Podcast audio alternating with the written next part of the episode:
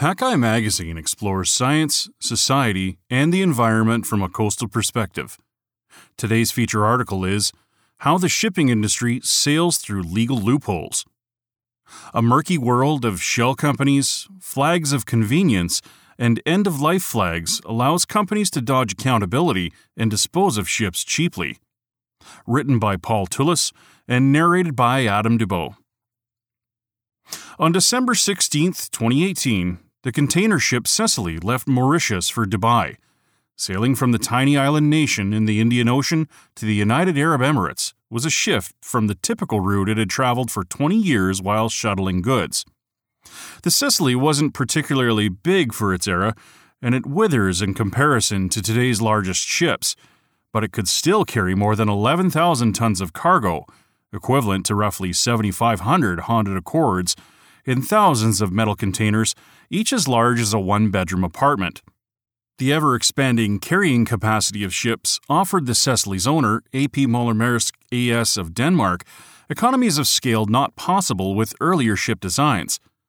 Three other Maersk ships of the same vintage, the Clara, the Thomas, and the Claes, were about as large as the Cecily. All four had spent more than 2 decades plying the waters off Europe and the west coast of Africa, rarely calling at other ports after 2004. A week after the Cecily traveled to Dubai, the Thomas arrived there from a Spanish port. The Clara left Spain for Dubai next, followed by the Clace. Shortly after those voyages, Maersk sold all four ships. 3 went to companies known for scrapping ships on beaches in South Asia. The Clace went to a company with 2 employees headquartered at an address in the Caribbean associated with shell companies, which companies that buy ships for scrapping are known to use. The movements and transactions are notable, particularly the 3 ships' voyages from Spain, because the European Union has a regulation that bars hazardous waste from leaving its ports for countries that are not members of the Organization for Economic Cooperation and Development, or OECD.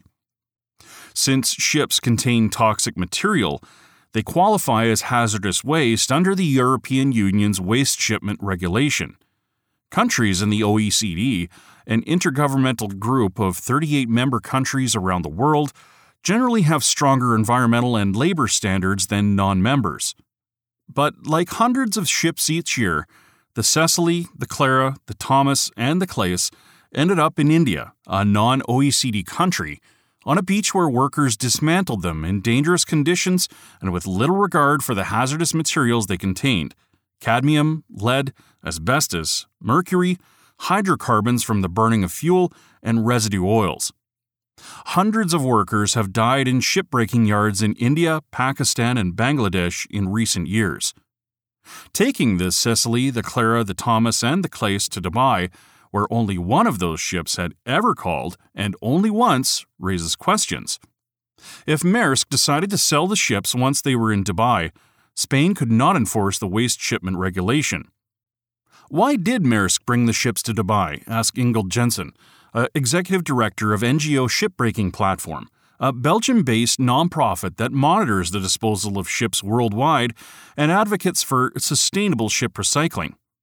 It's a question that vexes Jensen.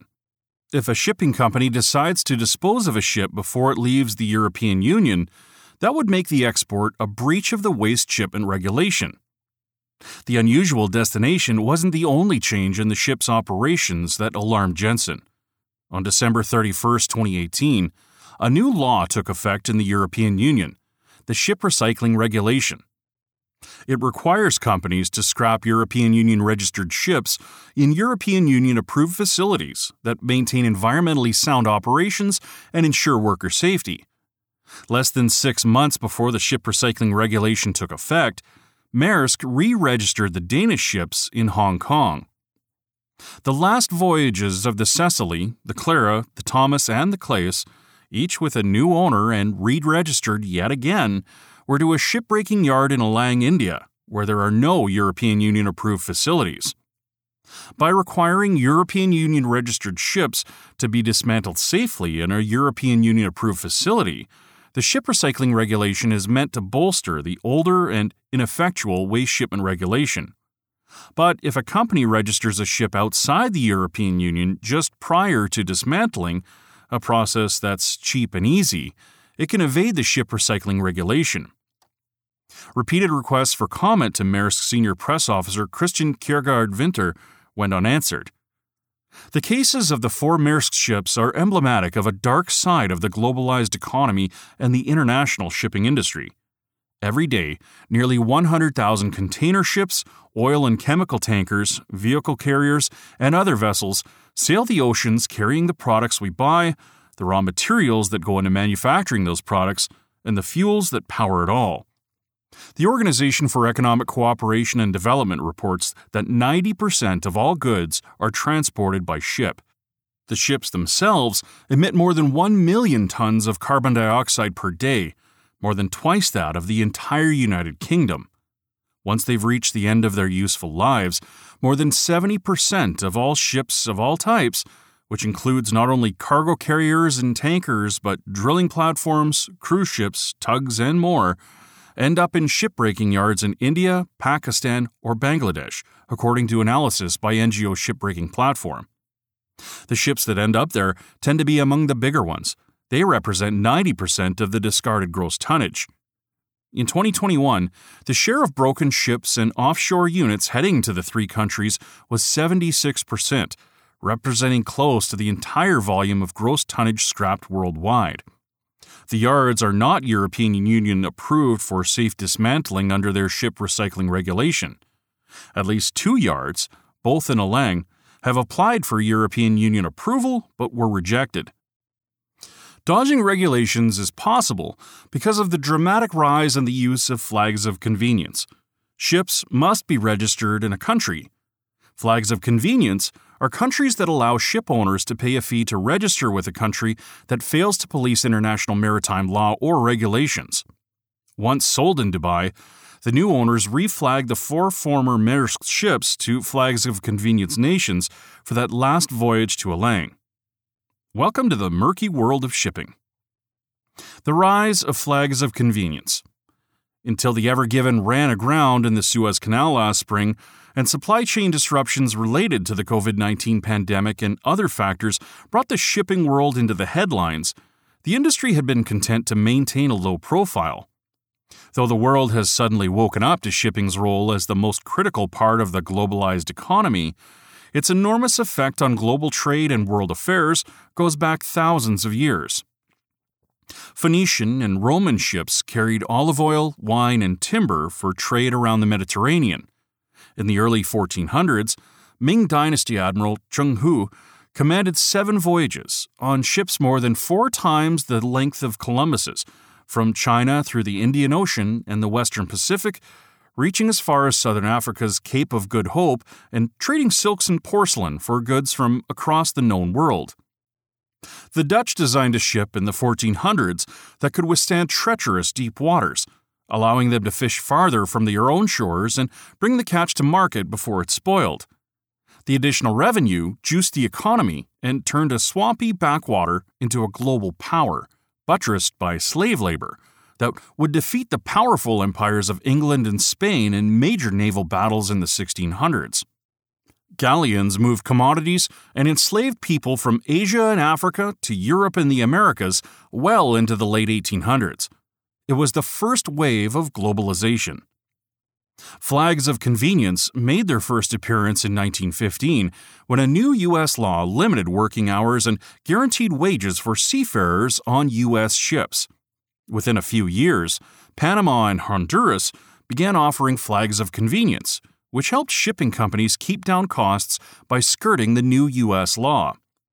Flags of convenience accelerated after the Second World War, during what's considered the second wave of globalization, as new industry-led organizations with access to more capital and new transportation technologies allowed for the rapid and cheap movement of goods. Competition became fierce, and flags of convenience states charged into the fray, offering cut-rate registration fees and low taxes. Lax labor laws and less stringent inspection regimes added to the savings. Fewer inspections mean fewer repairs, and hence lower operational costs, almost 3 times lower. With all this ballast to their bottom line, owners can charge less for freight. The savings, of course, are passed on to everyone who purchases goods that arrive on their shores by ship. Guillaume Vuillemey, an associate professor of finance at the business school HEC Paris, analyzed decades of data for a study about flags of convenience published in 2020. He found that owners are more likely to switch to a flag of convenience when the rates that shippers can charge for freight are low, reducing revenue, an indication that cost-cutting is indeed a principal incentive. Shipping companies that don't flag out can lose customers to competitors that can offer a lower price. In the past 4 decades, flags of convenience have exploded. In his study, Vuillemey found that in 1980, 20% of the global tonnage of container ships, vessels like the Cecily, the Clara, the Thomas, and the Clace, flew flags of convenience. By 2019, the figure was 82%. By lowering taxes and fees, flags of convenience states have spurred governments in Europe to reduce their own taxes on the industry. The amount of revenue flags of convenience nations are deriving from their open registries is not easy to come by. The most recent national budget published online by Antigua and Barbuda, a small Caribbean nation that offers a flag of convenience, does not list any revenue from its shipping registry. Is one to infer that it is included under the heading Foreign Affairs, International Trade, and Immigration? In that case, it would be less than 1% of funds the country is bringing in. For comparison's sake, OECD nations receive almost 10% of revenue on average from corporate taxes. Palau, with annual revenue of around $86 million, brought in under 1 million from its shipping registry in 2018, with the anticipation of more as it renegotiated its deal with the contractor that operates the registry. Perhaps all flags of convenience states are just getting fleeced by the firms to which they have outsourced their registries. While the rewards to flags of convenience states may not be high, the cost to the environment can be. Vessels operating under flags of convenience have caused major oil spills, including the worst oil spill ever in U.S. waters, which was caused by the Deepwater Horizon. Oil platforms, too, must be registered as seagoing vessels, and the U.S. government found that the doomed vessel's flag state, the Republic of the Marshall Islands, had failed to properly inspect the platform prior to the spill and the subsequent explosion. 11 workers were killed. The 1958 Convention on the High Seas and the 1982 United Nations Convention on the Law of the Sea require flag states to maintain a genuine link with a ship's owner. Though neither convention defined the term, legal scholars have stated that the best way to demonstrate a genuine link is for a flag country to be able to enforce relevant standards on ships in its registry. In any case, the conventions are seldom enforced, and a 1986 agreement intended to clarify matters never went into effect for lack of ratification by a sufficient number of member states. The genuine link is not the only legal fiction that the shipping industry employs to evade responsibility for the liabilities they float in the Commons, including through virtually all marine protected areas, in the form of their hulking, floating barges of toxicants, and often toxic cargo such as crude oil. The expanding use of flags of convenience is part of a larger pattern of evasion of responsibility by the shipping industry. In recent decades, Vuillemey found, shipping firms have increasingly formed subsidiaries consisting of a single ship, shell companies, to disassociate their assets from the potential liabilities the ships represent. The trend began after a blowout of an oil well in 1969 off the coast of Santa Barbara, California, horrified Americans. Previously, the oil industry's negative effect on the environment had been largely confined to faraway and remote places, but the spill from Union Oil's Platform A sent 19 million liters of oil to the beaches and harbor of a U.S. city, one of the jewels of California. The disaster galvanized the modern environmental movement, and regulators and advocacy organizations began searching for ways to make shipping companies liable for damage they caused to natural resources. In March 1978, a tanker ran aground off the coast of France, and a U.S. judge ordered Amoco, now part of British Petroleum, the oil company that owned the ship, to pay more than $85 million, or over $364 million in today's dollars. Then, in 1989, the Exxon Valdez, a 300-meter-long oil tanker with a radar system the company knew was broken and hadn't bothered to fix, ran aground in Alaska's Prince William Sound. It remains the second-largest oil spill in U.S. waters after the Deepwater Horizon. Exxon paid fines, damages, and interest of nearly $1 billion. The U.S. Oil Pollution Act of 1990 then put the party responsible for any spill on the hook for cleanup and restoration costs. To avoid paying for their misdeeds, shippers could disassociate their assets from their ships. By making a ship its own separate company, damaged parties could only go after an amount equal to the value of the ship and its cargo. If the ship caused damage, such as by running aground and spilling its cargo, that amount would be small. Today, about 90% of merchant ships are subsidiary companies with no assets except the ship. Suing for a catastrophe would be like trying to dredge the Mariana Trench. Bigger, older, and single-hull ships, which are arguably more likely to cause the most damage in the event of an accident, are more likely to be owned by single-ship shells, Vuillemey found, suggesting that evasion of liability is the impetus for creating subsidiaries. The subsidiary is referred to as the registered owner. This severs the assets of the ultimate owner or beneficial owner, since it's the entity that benefits from the business activity of the registered owner of the ship, from harm caused by the ship. A 2003 Organization for Economic Cooperation and Development report found that it's both cheap and easy to create a complicated screen of corporate entities to shield the beneficial owner. So cheap and easy, in fact, that a typical ship spends none of its life registered with the beneficial owner. All these cost-cutting measures are paying off. London's Drury Shipping Consultants Limited predicts profits nearing $100 billion in 2021, with freight rates jumping 50% as shipping capacity lags behind increasing demand. Construction of new ships to replace scrapped old ships, like the Cecily, the Clara, the Thomas, and the Clace, is not keeping up. The stock price of Taiwan-based Evergreen Marine, owner of the ship that got stuck in the Suez Canal, is up 1,361% since 2020. The company ordered 24 new container vessels in 2021. A Bangladeshi worker died in 2019 during the dismantling of a ship Evergreen Marine had owned. The company disavowed responsibility, claiming the buyer had assured Evergreen the ship would be scrapped in a facility that met certain standards. Maersk stock rose 62% as shippers planned for record-high levels of traffic last year. In September, it raised its profit forecast for 2021 by about 25%. The industry's high profits are at least in part because they don't have to pay for their mistakes. The companies have transferred the risk of their inherently risky operations onto society. Island nations enabling ocean pollution.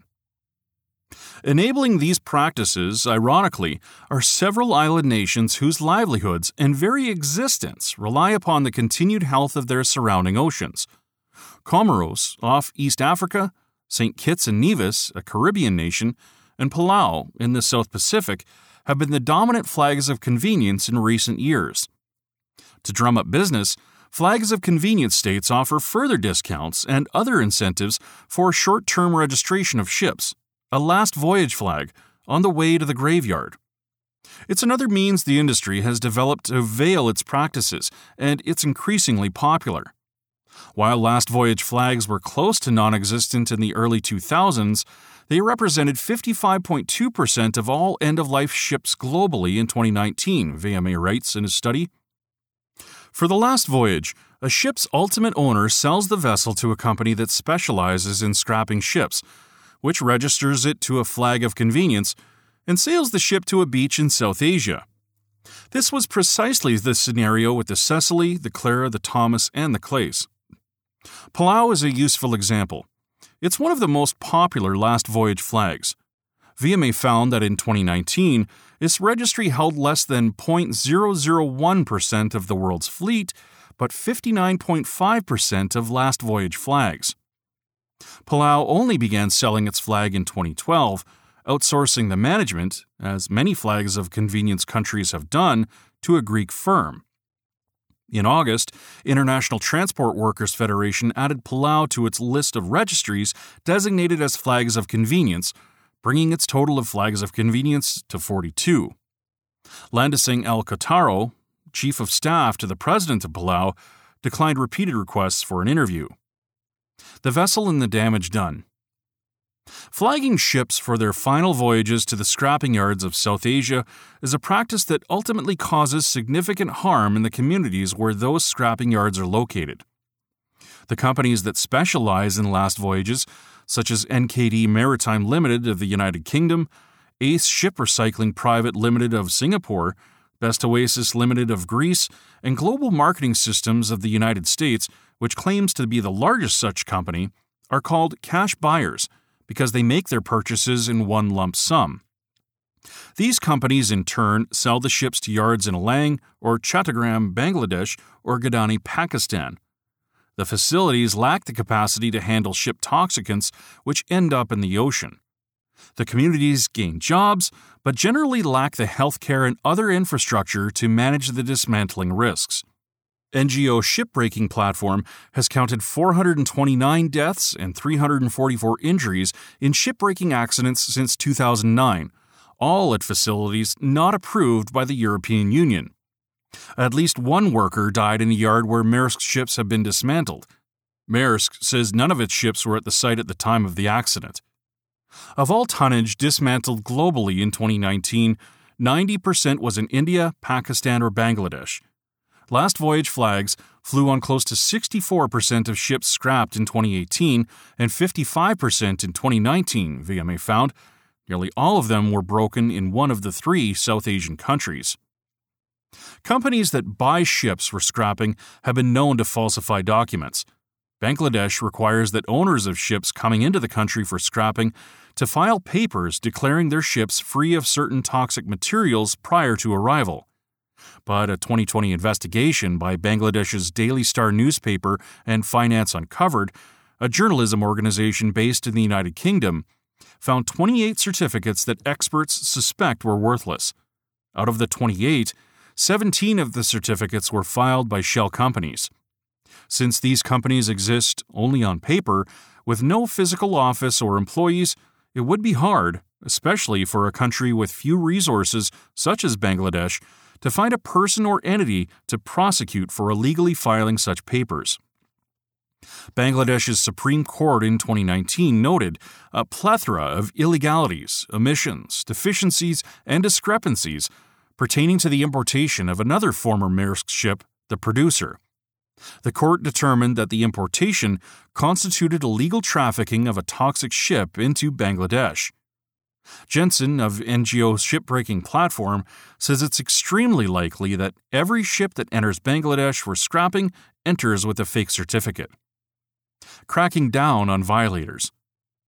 In 2013, Maersk's head of sustainability, Jacob Sterling, wrote on G-Captain, an industry news website, NGOs argue that beaching must end now. We agree.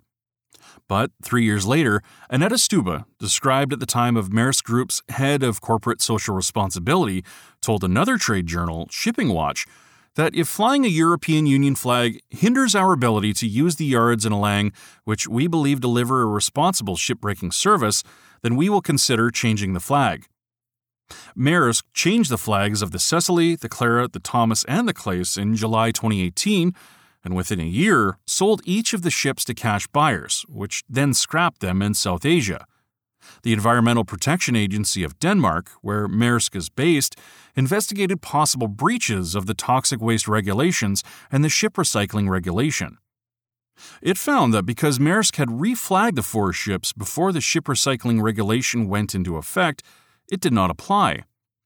The vessels were either outside the territorial waters of any country when the decommissioning decision was made and did not sail within the waters of the European Union/OECD after the decision or were not in Danish territorial waters since before 2012, wrote the legal officer of the Circular Economy and Waste Division, Anya Freitag-White, in an email. Since three of the ships left the European Union from Spain, Denmark's Environmental Authority says it referred the case to that country. The press office of Spain's Environmental Authority says it never received any such referral, but that nevertheless it had no jurisdiction in the matter because the owner did not officially communicate that the ships were going to be scrapped. Ship owners based in the European Union account for one-third of the end-of-life tonnage beached in South Asia. Clearly, European Union countries bear some responsibility for solving the problems that the two European Union regulations have failed to fix. Sometimes the relevant authorities do act, often at the behest of watchdog groups like NGO Shipbreaking Platform. Jenssen says she is constantly monitoring changes of ownership and flag registries for telltale signs of imminent dismantling. Who's the new owner? What's the flag? Who is crewing? What's the market outlook for the vessel? In 2014, the Global Spirit, a Japanese-owned ship flagged to Panama that was in a Belgian port at the time, appeared to NGO Shipbreaking Platform to have been sold for scrapping. The organization alerted Belgian authorities. They forbade the Global Spirit from leaving Belgian waters until its owners agreed to recycle it in an approved facility. The International Chamber of Shipping, a trade organization, objected. The chamber argued that the waste shipment regulation was intended for toxic cargo, not the ships, therefore the regulation did not apply. Whether lawmakers intended it or not, the text of the law and the fact that ships contain toxic waste make this argument irrelevant at best. Belgium's ultimatum stood. Unfortunately, in most cases, we only know that there has been illegal export when it's too late, Jenssen says. But there have been several instances when NGO Shipbreaking Platform or another organization alerted authorities to an apparent sale of a ship that would be leaving European Union waters for breaking in South Asia, and nothing was done. It seems Denmark or Spain could have gone further in their investigations. In 2018, a court in the Netherlands fined the shipping company Sea Trade and two of its executives €750,000, or $92,422 at the time of the ruling, and banned the executives from working in the industry for 1 year for selling vessels that left the European Union for disposal in South Asian yards. Evidence in the case included email exchanges between Sea Trade executives and the sellers, which Dutch prosecutors seized. Freitag-White, the Danish Environmental Protection Agency official, wrote that the date of decommissioning, on which the Environmental Protection Agency based its determination that the waste shipment regulation did not apply, is established through publicly available information in a Danish Maritime Authority register. But the act of decommissioning is not the same as the decommissioning decision, which, Freitag-White wrote, is what is relevant in determining whether the regulation was violated. Somewhere, at some point, there likely existed on Maersk's servers emails concerning the sale of the Cecily, the Clara, the Thomas, and the Claes, which would have established the timing. Documents indicating breaches of the law have been found on board other scrapped vessels, and companies can be subpoenaed for sale documents. Recent cases show that Dutch action could lead to an indictment in other countries. In August 2021, German prosecutors alleged that the sale of three vessels to an entity the sellers knew would have had them scrapped in Pakistan violated the ship recycling regulation, the waste shipment regulation. And in March, a Norwegian appeals court confirmed the 6-month prison sentence of a ship owner involved with selling a ship to a cash buyer and fined his company 2 million Norwegian kroner, or about $230,000. It comes down to knowledge and proactiveness and willingness in the amount of resources European Union states have for enforcement, Jenssen says. Potential solutions are far off and indirect at best. Requiring countries that issue flags of convenience to better oversee the ships they register seems far off. The International Maritime Organization, which regulates ship registries, claims that it wants to ensure that all flag states maintain adequate control over the ships they've registered. But its delegates include representatives from industries with close ties to shipping and an interest in keeping freight costs down, such as oil companies, mining companies, and shipbuilders. Leaning on the levers of finance is one way to bring an end to unsafe shipbreaking. In 2018, the world's largest sovereign wealth fund, Norway's government pension fund Global, also known as the Oil Fund, decided to divest from 4 companies that sell their ships for dismantling in South Asia. The country's largest pension fund, KLP, soon followed suit. Withholding capital from shipping companies because of their recycling practices, some advocates believe, could lead them to change. Lenders and insurers could also require in their agreements with shipowners that they properly recycle their assets. Jenssen says the organization is now advocating for a return scheme for vessels, similar to the refund that some jurisdictions offer for recycling glass bottles. All vessels trading in European Union waters would ship in throughout their operational life, and that money would be paid back to the last owner if the vessel is recycled in a proper facility, she says. The European Union recently put forth a proposed amendment to the waste shipment regulation that would enable ships sailing under the flags of member countries to be recycled by shipbreakers outside the Organization for Economic Cooperation and Development, provided they appear on the European Union list of approved facilities.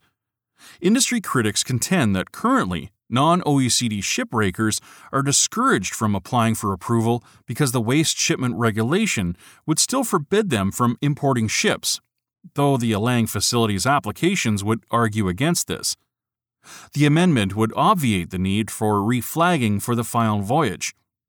European Union policymakers are expected to discuss the proposal in May. In November 2021, Maersk became a founding member of the First Movers Coalition, formed by the World Economic Forum to make purchasing commitments that create new demand for low-carbon technologies. It was the latest in a string of public statements by major industry players late last year to show their commitment to decarbonize shipping by 2050. "We have high ambitions and we are fully committed to addressing the emissions in our operations," says Mikhail Gutman, the head of APM Terminals, Maersk's port operations subsidiary, on October 18th. While the industry has been very public about efforts to limit its contribution to climate change, it continues to contribute to fouling the oceans and endangering the lives of people in developing countries where its ships are dismantled. The third quarter of 2021, during which at least the second conference of the year on decarbonizing shipping was held in Copenhagen, Denmark, saw 7 deaths in Bangladesh shipbreaking yards. While the industry might eventually make progress on reducing its carbon footprint, as long as flags of convenience and last voyage flags prevail, it will have a convenient means of evading the legal guardrails in place to direct it towards ethical operations. Find more coastal news and stories from Hakai Magazine on our website at www.hakaimagazine.com. All of our feature stories are part of the Hakai Magazine Audio Edition podcast, which you can subscribe to through your favorite podcast app. If you've enjoyed this podcast, feel free to share it with your friends, and don't forget to like, comment, and follow us on Facebook and Twitter.